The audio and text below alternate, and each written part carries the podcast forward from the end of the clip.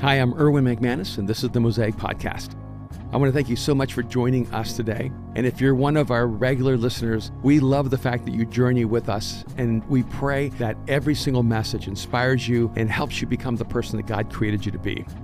Every single week, we send a new message across the world. And everything we do here at Mosaic is made available to everyone in the world for absolutely free. The reason we can do that is that we have incredible people who give generously and sacrificially to make this possible. And I want to invite you to join us. If you're already a giver, thank you so much. If this is something you've not yet done, I want to invite you to start doing that now. Go to mosaic.org/give and give a one-time gift or even beyond that, become a recurring giver here at Mosaic. And if you're one of those individuals who God has blessed in an amazing way financially, I want to invite you to become one of our partners here at Mosaic. What's really beautiful about Mosaic is that our biggest givers are families who do not live here in Los Angeles, but they are so committed to the message of Jesus going to the world that they support the work here from Los Angeles to the ends of the earth. And so I want to invite you again, go to mosaic.org/give, become a part of our support system, become one of our partners, and more than anything else, I want you to listen to the message, allow Jesus to speak to you in a way that will change your life.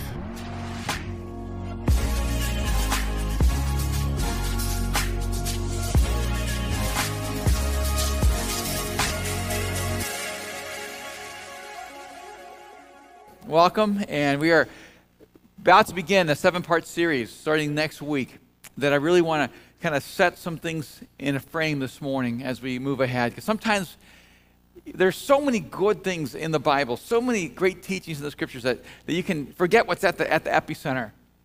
I mean, sometimes it, uh, it feels like the church can uh, almost be the spiritual version of Dr. Phil. You know, everybody's kind of coming, trying to learn how to live a better life, how to, you know, have better relationships, how to have emotional health and development, and talk about how to have better marriages and families and, and jobs, occupations, careers, dreams. And, and it, it almost moves God into this um, therapeutic mode where he's here just to sort of give us some counseling along the way.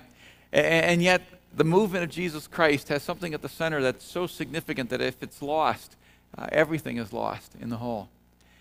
Jesus opened up for us what is at the center of God's heart and mission. And he, and he gave us certain metaphors that we would be able to hold on to it and, and, and be wrapped up by them and transformed by them. Have you ever had something that kind of defines your life? You know, maybe some object that was the best expression of who you were. I mean, if there was a fire in your house, what would you? What would be the one thing you would, you would go save or keep that, that most symbolized your life and existence? When we had a fire when we were in, in high school, all of our trophies were, were melted, and uh, it wasn't a great loss for me because most of my trophies are the kinds that you get when the parents pay for you to be on the team. You know, the, the participant trophy.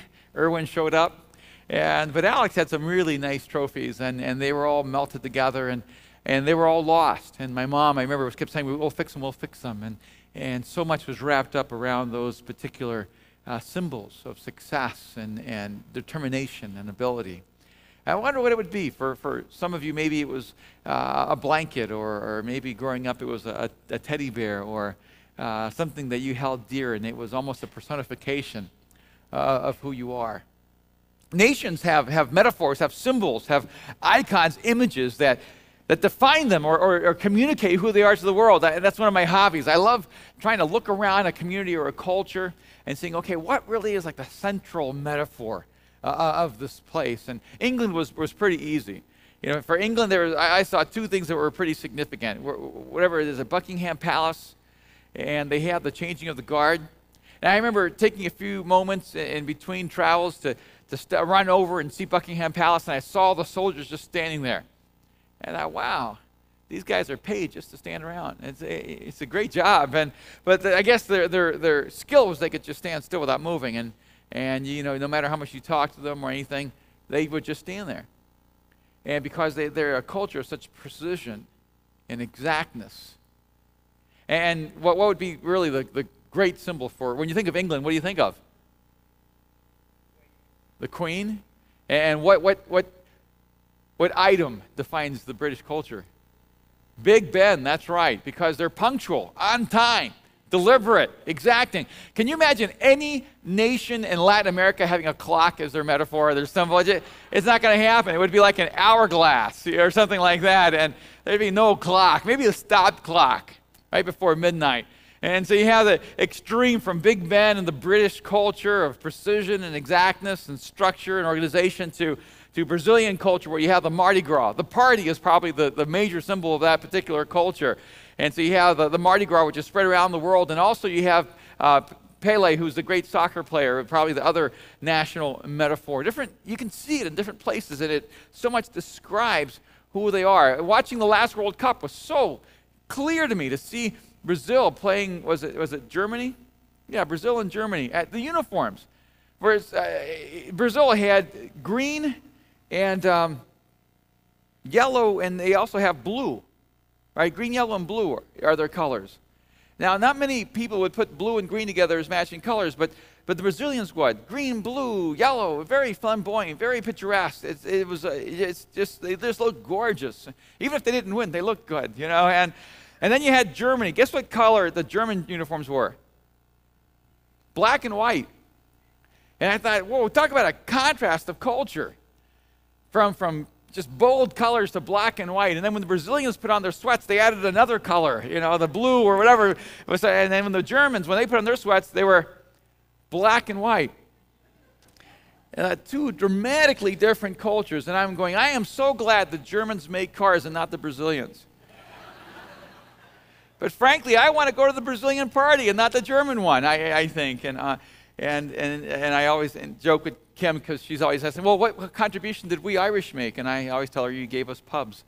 And uh, every culture has their contribution. No, and uh, really, it just there, there are things that begin to, to um, define you or, or, symbolize you. And the pub is a significant uh, image. It's, a, it's an image of a small community of people knowing each other and t- spending time talking together. And, and, and the movement of Jesus Christ has central metaphors that really much, very much define who we are what we're supposed to be about and what Jesus came to accomplish in the world. Open your Bibles with me to, to the Gospel of Matthew, chapter 16. Chapter 16. I'm going to begin reading in, in verse 21. It says, From that time on, Jesus began to explain to his disciples that he must go to Jerusalem and suffer many things at the hands of the elders, chief priests, and teachers of the law and that he must be killed on the third day and raised to life. Peter took him aside and began to rebuke him. Never, Lord, he said. This shall never happen to you. Jesus turned and said to Peter, Get behind me, Satan. You are a stumbling block to me. You do not have in mind the things of God, but the things of men. Then Jesus said to his disciples, If anyone would come after me, he must deny himself and take up his cross and follow me. For whoever wants to save his life will lose it, and whoever loses his life for me will find it. What good will it be for man if he gains the whole world yet forfeits his soul? Or what can a man give in exchange for his soul? For the Son of Man is going to come in his Father's glory with his angels, and then he will reward each person according to what he has done. Now, here you have this, this conversation. It's almost a, a 180 degree turn. Because right before the passage we just read, Jesus is having this marvelous conversation with Peter. I mean, Jesus says, Who do people say that I am? And, or, and then he goes, Well, who do you say that I am? And Jesus said, You are the Christ. And, and Jesus said to Peter, You're right, man. You were right on target. Said, Flesh and blood have not revealed these things to you, but my Father's in heaven. He says, Your name, Simon, is going to be Peter. And he goes on to say that, Peter, you're going to be a part of this huge movement, and on this rock I'm going to build my church, and, and the gates of hell will not prevail against it. And you have this sort of uh, this, this pinnacle moment I mean, all the times Peter got the answer wrong. You know, all, the times that, that Peter put his foot in his mouth, all the times he, he made the wrong choice. But here he is, man. He is making the right choice, saying the right things, believing the right stuff. And Jesus is commending him and he's elevating him to a position of, of great authority. He says, man, the, the authority of the kingdom of God is being entrusted to you, Simon Peter, rock. And, and then right after that, and Jesus begins to explain to them that he has to go to Jerusalem and suffer and die. Now, I imagine Peter had this kind of this new courage and, and this sense, of, uh, uh, this new sense of, of, of, of, of responsibility to speak into Jesus' life. And, and, and, so, right when Jesus moves from saying, Man, the gates of hell will not prevail against this movement, the church of Jesus Christ is going to change the world, and Peter, you're going to be right there in the front. He moves to, I'm going to go to Jerusalem, I'm going to have to suffer, I'm going to be killed. And on the third day, I'm going to rise from the dead. And I imagine Peter didn't really hear that part because he was so focused on the going to Jerusalem and suffering and dying that Peter rebukes Jesus now as the new consultant of God. And he says to him, No, Lord, this is never, never going to happen to you. And Jesus says, Get behind me, Satan. So Peter goes from Simon to Peter to Satan, oh, you know, really in one swoop. This is a bad day for him. And from promotion to demotion. And then Jesus gives them the first central metaphor of this movement he's igniting. It's become so common for us that sometimes we forget how, how odd it is that perhaps the, the most defining image of the Christian faith, of Christianity, of the movement of Jesus Christ is, is a cross. And it's not incidental. It's not that it, it was an image picked up so far later, hundreds or thousands of years later. It was that Jesus actually pointed us to this metaphor to help us understand the, the essence and texture of what he was doing. When, when, when Jesus began to explain to his disciples that, that his kingdom could not be unleashed unless he passed through Jerusalem. That, that all the, the, the conquest and victory and, and power and life that he talked about would never come to pass unless he faced suffering and hardship, persecution and death. And so Jesus pointed them to the cross and he said that it is in the context of death that life comes, that in sacrifice comes life. And, and not only did he press it as a reality for his own life, but he pushed it right back to them. And he said, This is not only true for me, it is true for you and everyone else who would be my disciple. In verse 24, then Jesus said to his disciples, If anyone would come after me, he must deny himself and take up his cross and follow me. For whoever wants to save his life will lose it, but whoever loses his life for me will find it. What good will it be for a man if he gains the whole world yet forfeits his soul? Or how can a man give in exchange? What can a man give in exchange for his soul? Jesus was introducing a way of thinking that was so confounding and so disturbing that, that Peter's thinking could only be described as the thoughts of Satan rather than the thoughts of God. I mean, how many of us don't want to live? How many of us would not want to discover the full meaning of our lives? How many of us wouldn't want to, to be recipients of all of God's goodness and benefits and generosity? Maybe we'd be out of our minds to ignore or to reject all the goodness and favor and benefit of God. And what makes it difficult, though, is is that God says, look, there's only one way to step into all this goodness. There's only one way to step into all this life. There's only one way to experience all the things I promise through death into life. Peter loved the destination, but he did not like the journey. He loved the promised outcome, but the process he felt needed to be reconsidered. The cross is God's reminder to us that it is through death that we love. Sometimes I think we forget it. And in fact, Christianity has been sometimes summarized and, and, and really just reduced to a spiritual Dr. Phil self help experience where we just keep talking to each other about how to live a better life, how to have a better family, how to be a better parent, how to have better kids, and all, all those things are important, and we need to do that. We need to remember that the epicenter of this is the reminder that the life that God has for you and for me cannot come outside of death. It does not come outside of the death of Jesus Christ. It wasn't that Jesus was preferring this option above others. He, it wasn't that he had a flair for the dramatic. He wasn't just saying, oh, I think this would be so interesting. This would be a very cool way to make my point. Let me go to Jerusalem, be ripped to shreds and killed so that everyone will get the point. What Jesus was clearly communicating was that there was no other way for us to have the life that God created us to have. I remember the first time I walked into a, uh, like a, a, Christian church. You know, I, I, I'd been, you know, to the Catholic church a few times, and, but, but I'd never been to the Christian church. And, and, and when, I, when I walked into the Christian church, the first thing I noticed was the cross. Because it, it, it was um, deficient. I kept looking, going, where's Jesus? Well, you know, and I wasn't sure what kind of group this was, you know, what kind of cult or religion this thing was all about. And I looked at this cross, and there's no Jesus. And I kept going, well, I wonder where Jesus is, looking around for other crosses, maybe with Jesus or something. And, and I thought, well, maybe they got one of like, like those, you know, hang up Jesus and they forgot to put him on. And then, you know, it's like, you know, where, where, where is Jesus? And I never at first had the courage really to ask what was going on, but I, I, I, could, I kept getting focused on that cross, going, what's the deal? They took Jesus off the cross. Where's the crucifix? All I'd ever seen was a crucifix all my life. Worn them, had them, seen them. And so finally, I kind of mustered up the courage and I said, Where's Jesus? Isn't he supposed to be on the cross? And I remember somebody just looked at me, just so obvious eh, to them, and they said, Oh, no, no. The, the cross is empty because Jesus isn't there. He rose from the dead. I had never in my life had that thought. It never occurred to me. I, I, would have not leaped to that conclusion that Jesus was not there. I, I was leaping more to the conclusion, boy, they're cheap.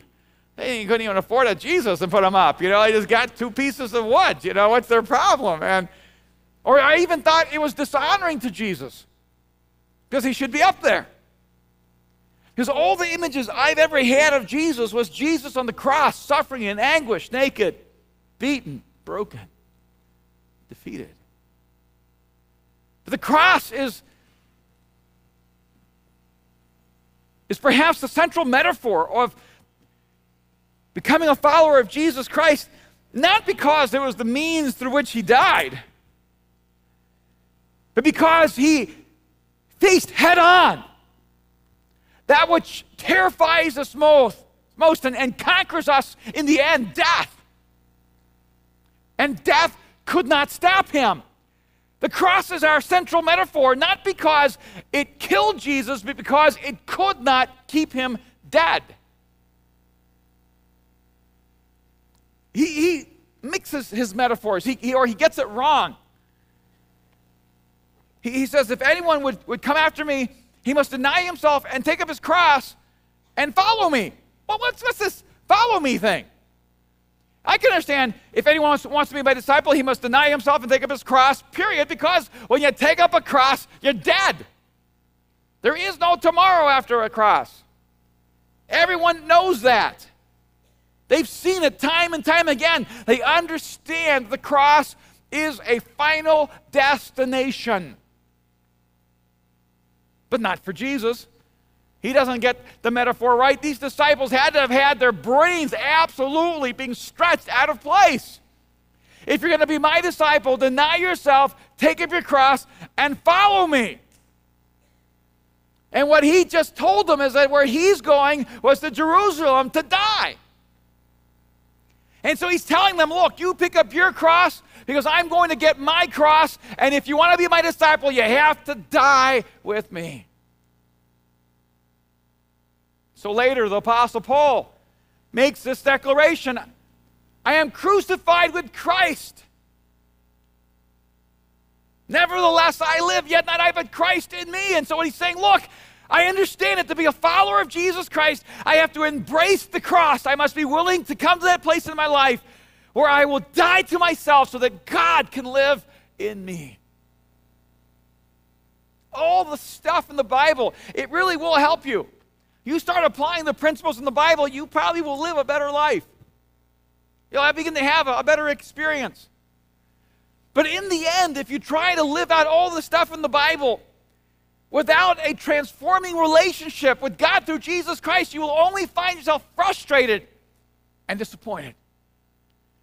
Because you cannot live the life that God calls you to live without God in your life.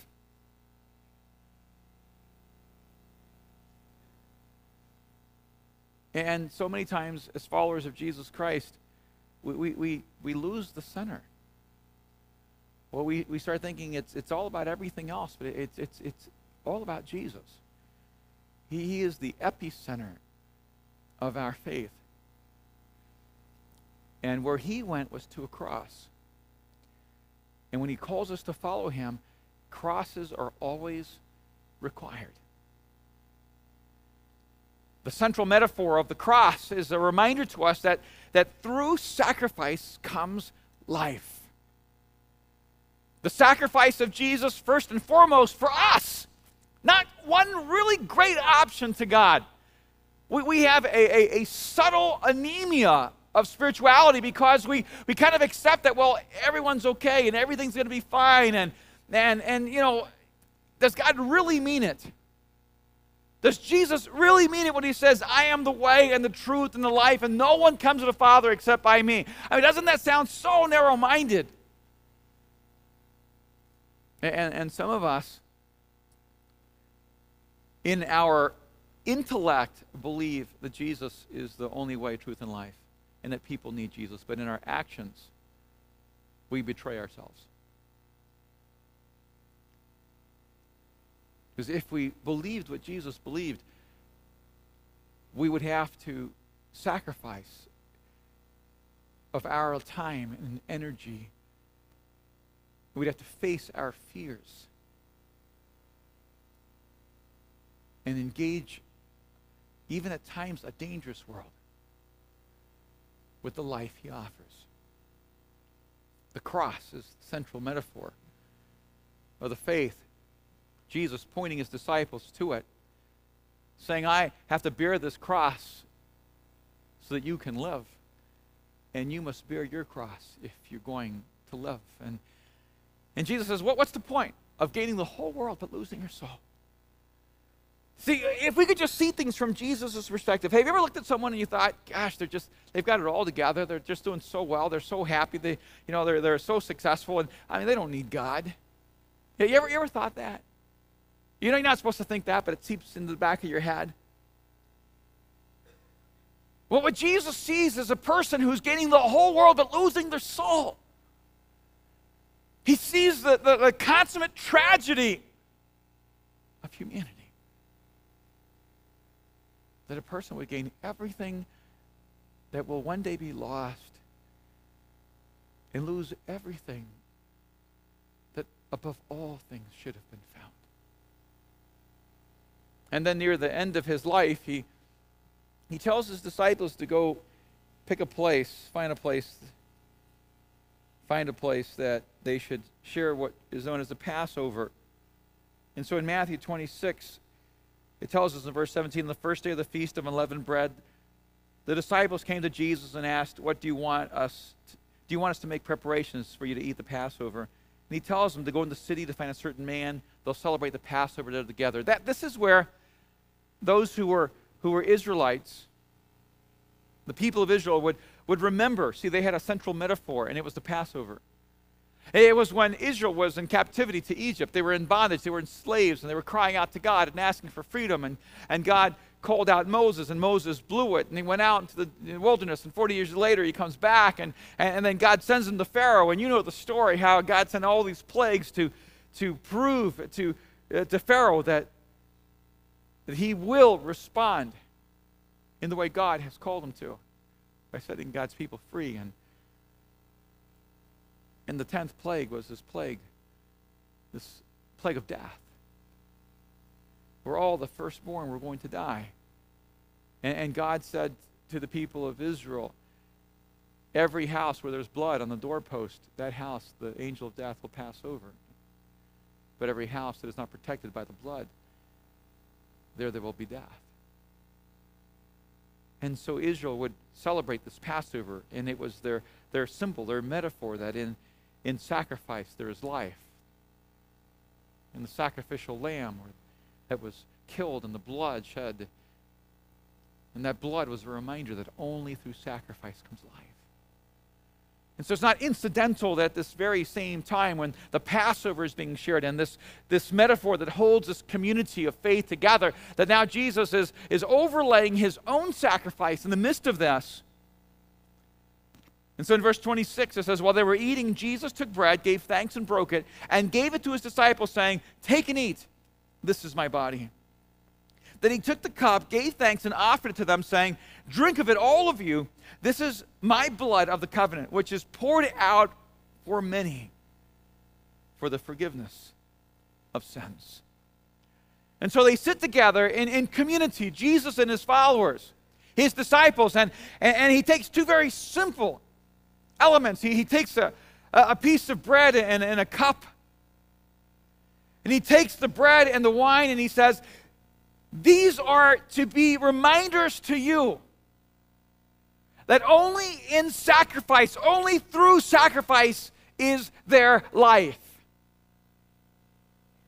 It is to be a continuous reminder to you that my death was necessary for you to live, and your death is necessary for me to live in you.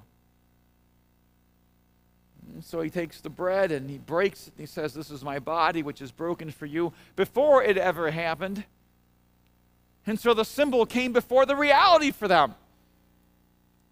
And then he took the cup and he said, This cup is the blood of my covenant, which is shed for you for the forgiveness of sins. And then he commanded them, and, and he commanded every man and woman and child who becomes a follower of Jesus Christ to engage in the same experience of sharing this meal as a declaration that only through death is there life. Only in his sacrifice is there life. And when we sacrifice and give our lives in his name, we come to life and we live. And if that were not enough, then he overlays lays one more metaphor. You know the, the verses. In Matthew 28, Jesus has risen from the dead. Everything seems to be coming together. The, the composite reality of these metaphors of the cross and the supper is already texturing their own faith. In verse 16, then the 11 disciples went to Galilee to the mountain where Jesus had told them to go.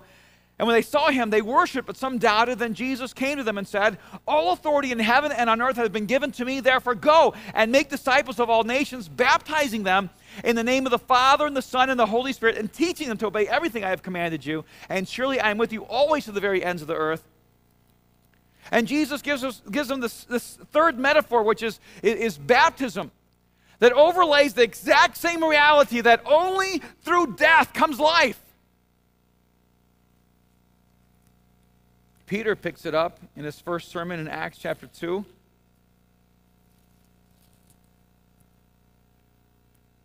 He begins bringing his first major address to thousands of people to a close. In verse 36, he says, Therefore, let all Israel be assured of this God has made this Jesus, whom you crucified, both Lord and Christ.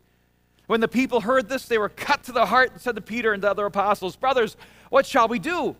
Peter replied, Repent and be baptized, every one of you, in the name of Jesus Christ for the forgiveness of your sins, and you will receive the gift of the Holy Spirit. The promise is for you and your children, and for all who are far off, and for all who the Lord our God will call. And with many other words, he warned them and he pleaded with them, Save yourself from this corrupt generation. Verse 41 Those who accepted his message were baptized, and about 3,000 were added to the number that day. And he goes on to tell us that they devoted themselves to the apostles' teaching and to the fellowship and to the breaking of bread and prayer.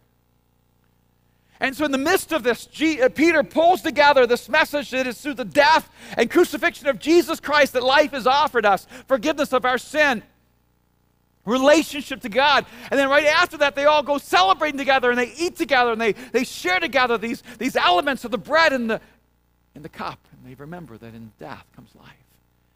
But right in the middle of it, Peter just brings it to a hone and he says, Look, this is how it comes together. You need to repent and be baptized. Experience the forgiveness of sin, receive the gift of God's Spirit in your life. And then it says, and in that, that moment when their hearts were torn, they cried out, What should we do? That says that 3,000 of them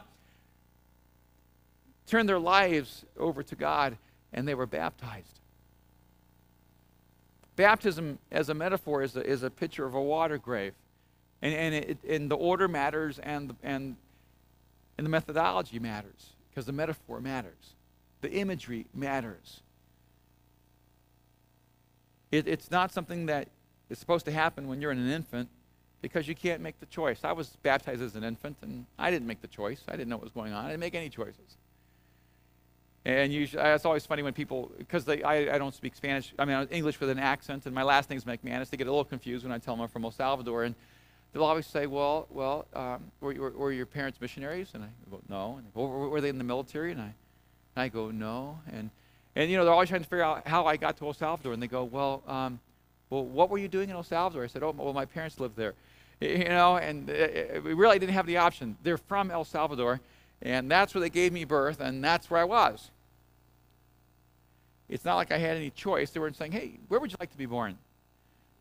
Would you prefer to be Latin, German, Irish? You know, what would, eh, they, you, you just accept that there are some things in life that you have no control over. But baptism isn't supposed to be one of those. Baptism isn't supposed to be something someone else does for you or decides for you in that sense. I understand that my family was sincere. They were hoping to to connect me to God in some way through my baptism as an infant. That they were taught that, that if they didn't baptize me, that God would send me to hell, eh, which wasn't accurate, but they operated off that reality. And, but I can tell you this that wasn't in line with God's process. That what God wants for us is for us to engage Him, to consciously relinquish our right to live our lives apart from Him and to yield our lives to Him and declare Him as our Lord and God. And when we choose to do that, that's when we're supposed to follow Him in baptism. And the methodology of the Bible is immersion because it's, it's a water grave. In fact, the image in Romans 6 is, is so clear. Let me just read to you a few of the verses.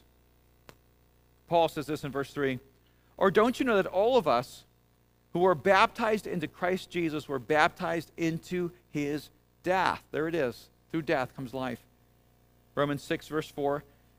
We were therefore buried with him through baptism into death, in order that, just as Christ was raised from the dead through the glory of the Father, we too may live a new life. And so, what Jesus was calling them to do is says, Look, I want you to create a movement. I want you to launch a movement, to unleash a movement where men and women and children will give up their life to find life. They, they, will, they will surrender everything they could gain in the world outside of a relationship with me and say, God, you are my prized possession. What I want is you, God. I want you to unleash a movement where men and women find grace and mercy, forgiveness and life in relationship to God through my death and resurrection. And when they yield their lives to me and become followers of the living God, I want you to let them witness that, testify that, declare that through a water grave. I want them to express to the world that they lived a life outside of God and then they were buried into my death. They died to their old life, died to their old way, died to themselves, and now are raised to walk in newness of life. My, my favorite baptism story is, is um, Ron Friesen's mom, I think it was, that was baptized in a river where all the men went out and hit the water with wood. I thought that's kind of a cool stomp percussion, you know, aesthetic, you know, a little, little ambiance, you know. And, and until they explained to me there were so many crocodiles in the river, that's what the men were just trying to keep the crocodiles away. And, and I thought, you know, that's commitment. I mean, you go, into, you go into that water, you know that you can be buried with Christ, but you're not that sure if you're going to be raised to walk in newness of life. And and that's community for those guys. I'd go, you know, I've been baptized. there they are. the whole community sacrificing for another person to declare Jesus Lord. That may be the best image of how important this is. Because in the same way that you and I cannot have life except through the sacrifice and death of Jesus Christ, there, there, are, there are men and women and children outside these walls who will never know, will never know the life that God has for them unless we sacrifice of ourselves so that they can live. It's, it's so easy to, to find Jesus Christ and, and experience the joy and life that comes in Him, and then just to move to a, a spiritual self indulgence. Where, where all you really want is just to have great worship and, and get some good teaching and have some good Christian friends and, and, and create a spiritual insulation that protects you from the world outside. But there, there are 6.5 billion people on this planet, and, and the mass majority of them have never understood that through his sacrifice comes life. And, and they will never have that opportunity to embrace that reality until you and I step into this reality that through our sacrifice will also come their life. I, I get criticized, which is one of my favorite criticisms, for being too focused on people who don't know God. I hope that you can criticize me for that till I die. Because I remember what it's like to not know Him. And I remember how much when I came into a relationship with Him, I, I just couldn't stop saying the name Jesus. I just, Jesus, Jesus. It's just the name is so cool. Jesus. Just loved having it roll off my lips. Jesus. Jesus. There's a song.